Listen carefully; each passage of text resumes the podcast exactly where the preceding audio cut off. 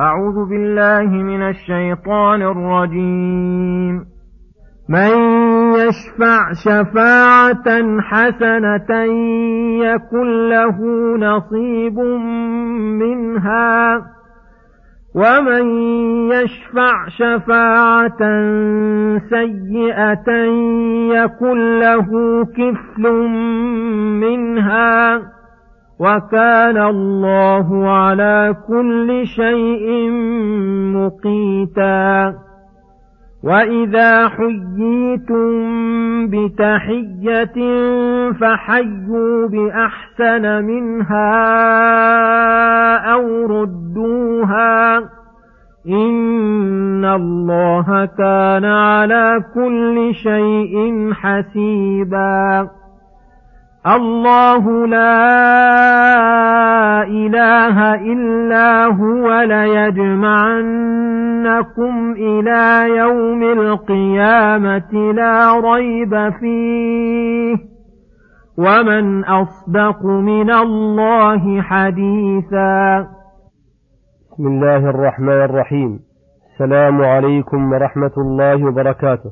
يقول الله سبحانه: من يشفع شفاعة حسنة يكن له نصيب منها ومن يشفع شفاعة سيئة يكن له كفل منها وكان الله على كل شيء مقيتا. المراد بالشفاعة هنا المعاونة على أمر من الأمور، فمن شفع غيره وقام معه على أمر من أمور الخير، ومنه الشفاعة للمظلومين لمن ظلمهم كان له نصيب من شفاعته بحسب سعيه وعمله ونفعه، ولا ينقص من أجر الأصيل أو المباشر شيء. ومن عاون غيره على أمر من الشر كان عليه كفل من الإثم بحسب ما قام به وعاون عليه. ففي هذا الحث العظيم على التعاون على البر والتقوى، والزجر العظيم عن التعاون على الإثم والعدوان، فقرر ذلك بقوله: وكان الله على كل شيء مقيتا، أي شاهدا حفيظا حسيبا على هذه الأعمال فيجازي كلا ما يستحقه. ثم يقول سبحانه: وإذا حييتم بتحية فحيوا بأحسن منها أو ردوها إن الله كان على كل شيء حسيبا. التحية هي اللفظ الصادر من أحد المتلاقيين على وجه الإكرام والدعاء، وما يقترن بذلك اللفظ من البشاشة ونحوها. وأعلى أنواع التحية ما ورد به الشرع من السلام ابتداء وردا، فأمر تعالى المؤمنين أنهم إذا حيوا بأي تحية كانت أن يردوها بأحسن منها لفظا وبشاشة أو مثلها في ذلك. يفهم ذلك النهي عن عدم الرد بالكلية أو ردها بدونها.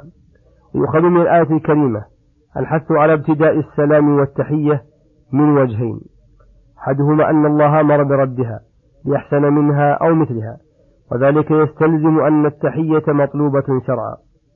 الثاني ما يستفاد من أفعال التفضيل، وهو أحسن الدال على مشاركة التحية وردها بالحسن كما هو الأصل في ذلك. يستثنى من عموم الآية الكريمة من حيا بحال غير مأمور بها كعلى مشتغل بقراءة أو استماع خطبة أو مصل ونحو ذلك، فإنه لا يطلب إجابة تحيته. وكذلك يستثنى من ذلك من أمر الشارع بهجره وعدم تحيته، وهو العاصي غير التائب الذي يرتدع بالهجر، فإنه يهجر ولا يحيى ولا ترد تحيته، وذلك لمعارضة المصلحة الكبرى. فيدخل في رد التحية كل تحية اعتادها الناس وهي غير محظورة شرعا، فإنه مأمور بردها وبأحسن منها. ثم وعد تعالى وتوعد على فعل الحسنات والسيئات بقوله: إن الله كان على كل شيء حسيبا، فيحفظ على العباد أعمالهم حسنها وسيئها صغيرها وكبيرها، ثم يجازيهم بما اقتضاه فضله وعدله وحكمه المحمود. ثم يقول سبحانه: الله لا إله إلا هو ليجمعنكم إلى يوم القيامة لا ريب فيه ومن أصدق من الله حديثا.